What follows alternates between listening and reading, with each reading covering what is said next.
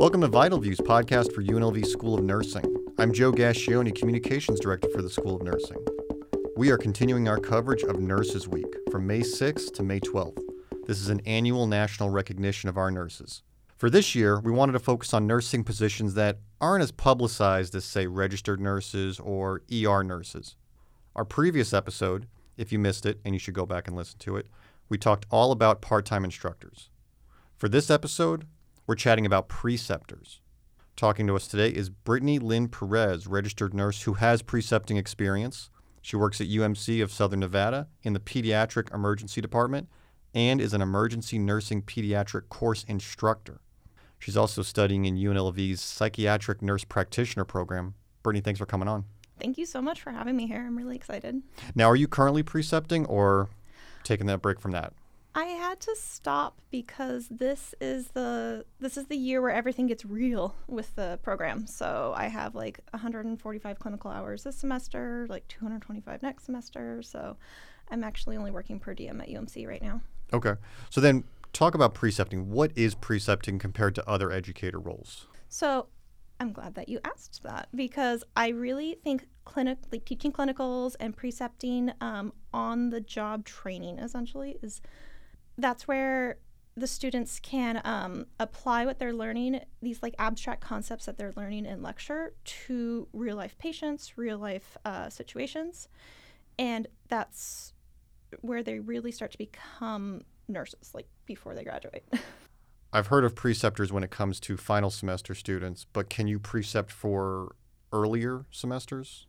Yeah, so generally I'll only have those students maybe for like half the day or the whole day, and I don't get to work with them more than like maybe once a shift as they go throughout the course. But when I really get to work with the students is in their final preceptorship. So it was like 140 hours maybe or 120, I can't remember anymore, but it's like 10 shifts. They spend and they basically work alongside me for those 10 shifts. They follow my schedule. So if I'm night shift, they're there with me on night shift and from beginning to end. And that's basically when they're applying all of these abstract concepts that they've learned throughout the program to real life situations to prepare them for becoming a nurse and grad- right after graduation. How big are the groups normally? I will only be paired with one, maybe two students. And it's really, I would say it's honestly probably the most important part of the nursing program because that's when they get a feel for what nursing is and having to really apply their critical thinking. Well, especially that one on one time when we spoke to the part time instructors, they said typically they're in groups of maybe they have eight students. Mm-hmm. Sometimes mm-hmm. I think one said 16, but I think it was just two groups of eight. Yeah. So, I mean, even eight's not a bad number, but just to have that individual directed time. Yeah. And so when you have the clinical instructor and they have their eight students, each of those eight students will be paired with a nurse for the day. Why precept? What what is the impact it has not just on the student but on you? It's really easy to get jaded as an ER nurse after a decade.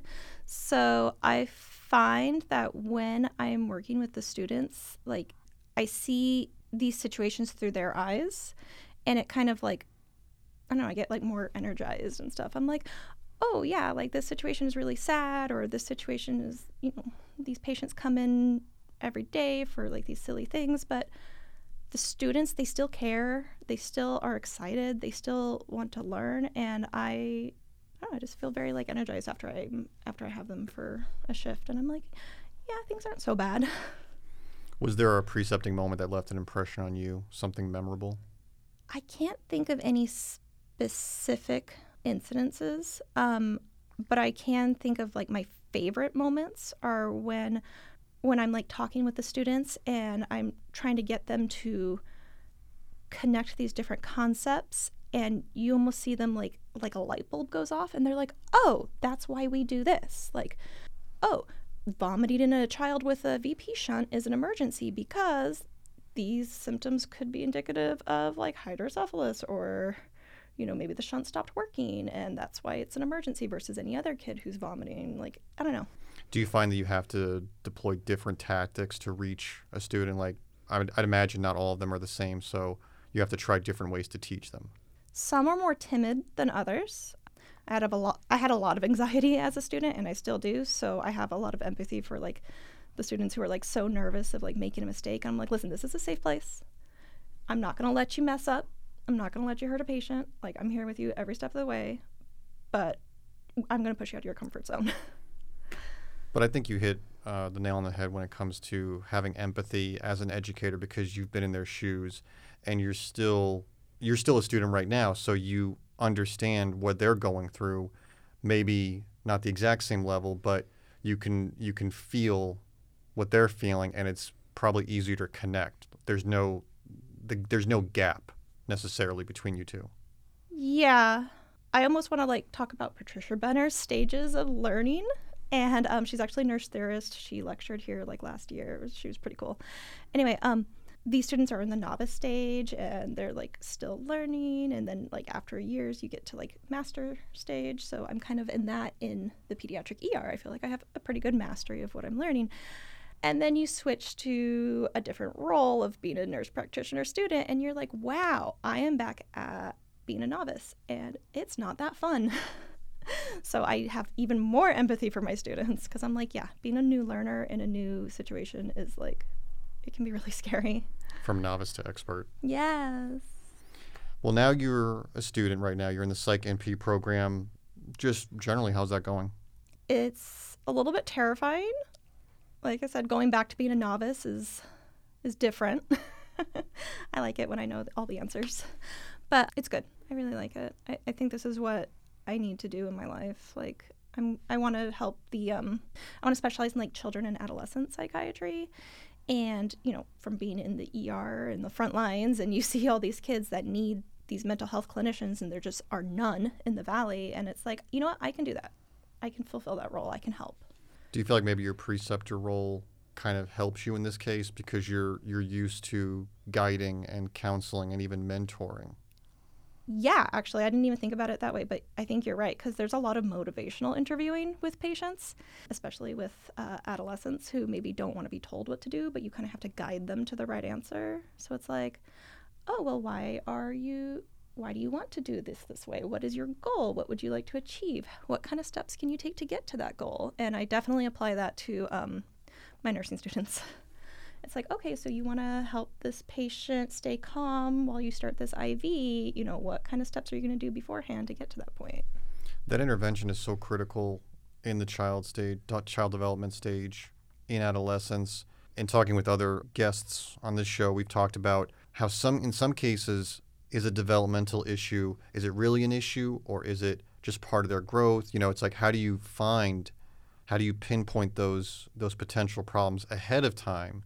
And I would imagine being a psych NP, you'd be able to help with that. You'd, ha- you'd be an additional resource to help families say, let's focus on this because we don't want this to potentially get worse as they get older. So you're talking about basically early intervention. Yeah. And early intervention is something I'm really passionate about. We have early intervention services in the in the state, by the way, and if anyone thinks their child has a delay, they should definitely contact their pediatrician and get a referral because it's free. But also, yes, with kids, you can catch things early and help them sooner before it becomes a bigger problem. Like, unfortunately, a patient that maybe has been, you know, struggling with homelessness for years and is in their 40s or 50s and, you know, has a lot of like maybe schizophrenia or problems, you're never going to be able to really help them meet their full potential at that point. But maybe if somebody had helped them when they were a teenager, like you could have affected their whole life and improved it. Because it could be easy to say that, oh, this is just teen angst, or this is just part of growing up, and it's a phase, and they'll get out of it. But sometimes it's not. It's not a phase. Sometimes it's there are deep rooted issues that will fester. I mean, teenage angst, like like those feelings are still real. True. Like it is still.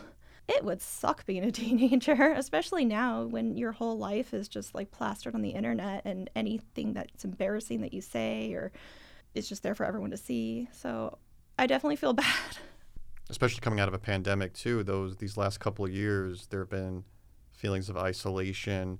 And another weird one has been not to deviate too much, but the idea that oh, because newer generations are more quote unquote tech based, tech savvy, that they should be the experts on all these things. But that's not necessarily the case too. So there's like that added social pressure.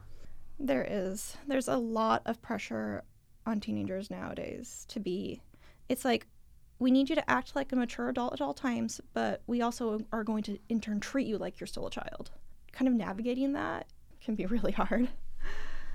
And to kind of bring it back to precepting, when we talk about intervening, you're at that moment where you can intervene in this, in, on the student's behalf and say, you can make a mistake now more or less. Like you're always going there are always going to be mistakes that you'll make. Absolutely. but if you can if you can correct them now and intervene and say this would be you know you can do it better this way that's going to save not just not just time but lives potentially when they go out into the real world.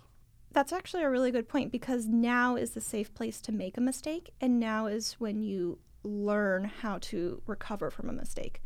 You know, you don't like hide it. You don't, you know, you're not punished for a mistake. You you own your mistake and you and you learn from it and you don't repeat it again. Right. yeah. and having a good instructor whether it's a, a pti preceptor that makes all the difference because you don't want someone to to grind you down and make like punish you for mistakes because you there needs to be some level i think of leadership but leadership can manifest itself in so many different ways and positive reinforcement goes a long way versus just critiquing all the time what someone's doing wrong as opposed to growing someone Yeah, no, nurses should not eat their young anymore or ever, really. That's not a good way to learn. That's a good way to like like you said be beaten down almost and like and that's how you get burned out and you leave the nursing field within the first 2 years. what made you want to be a nurse So my mom was a nurse and she went on to be an NP and then she actually did go to medical school as well. Um, so I grew up never wanting to be a nurse and never wanting to follow in her footsteps. I'm like, I don't want to do that. Um, and here I am. My first major was actually environmental science. I actually um, I went to CSN and I applied to the nursing program and I and I got in and I think it was only until it wasn't until halfway through the program that I finally was like, you know what? I did make the right choice. What made you want to switch? Because you mentioned before that you initially didn't want to go down that path. What was the what was the moment for you, or was it more gradual? It was definitely gradual because I was doing all the same prerequisites and stuff. And I don't want to say it was a whim, but it was a let me apply. And it ended up being the right choice for me. Do you and your mom get to bond about nursing stories and share tales or maybe pieces of advice from her, like when she was in nursing school? Yeah, um, she actually specialized more in women's health and um, in like cardiology, and she's done like a million things. Whereas I am definitely on the opposite spectrum, like pediatric and adolescents only, psychiatry. so we have like totally different interests in the field, but yeah, we bond. Where do you want your nursing career to eventually take you? Like five, ten years down the road? Mm, on a beach somewhere? No. I want to become better at helping children and adolescents in the community. I know that sounds so corny, but it's like I want to make a difference in this in this role that I can do. Like Like have your own practice, maybe? yeah, I I have a I have a crazy idea of like being able to do home visits for some patients because like maybe their parents are bedbound or or their situations are just really up in the air and a lot of kids can't get to the office regularly for sessions.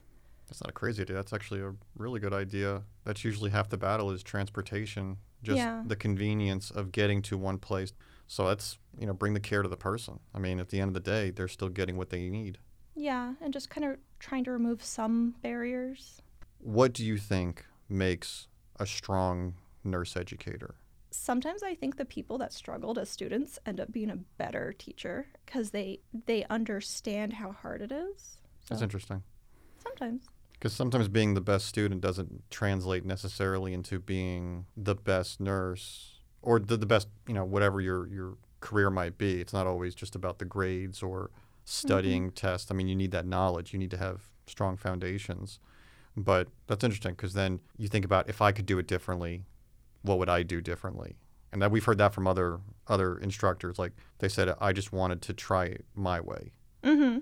Yeah, I wanted to like I want to challenge my students, but from a place of love, not just beating them down because this is how I did it when I was a nurse. You know. Well, Brittany, that's all the time we have. Thank you so much for coming in. Thank you so much for having me. I'm a huge fan. I love your show. Thank you out there, everyone. Hope you have a great day.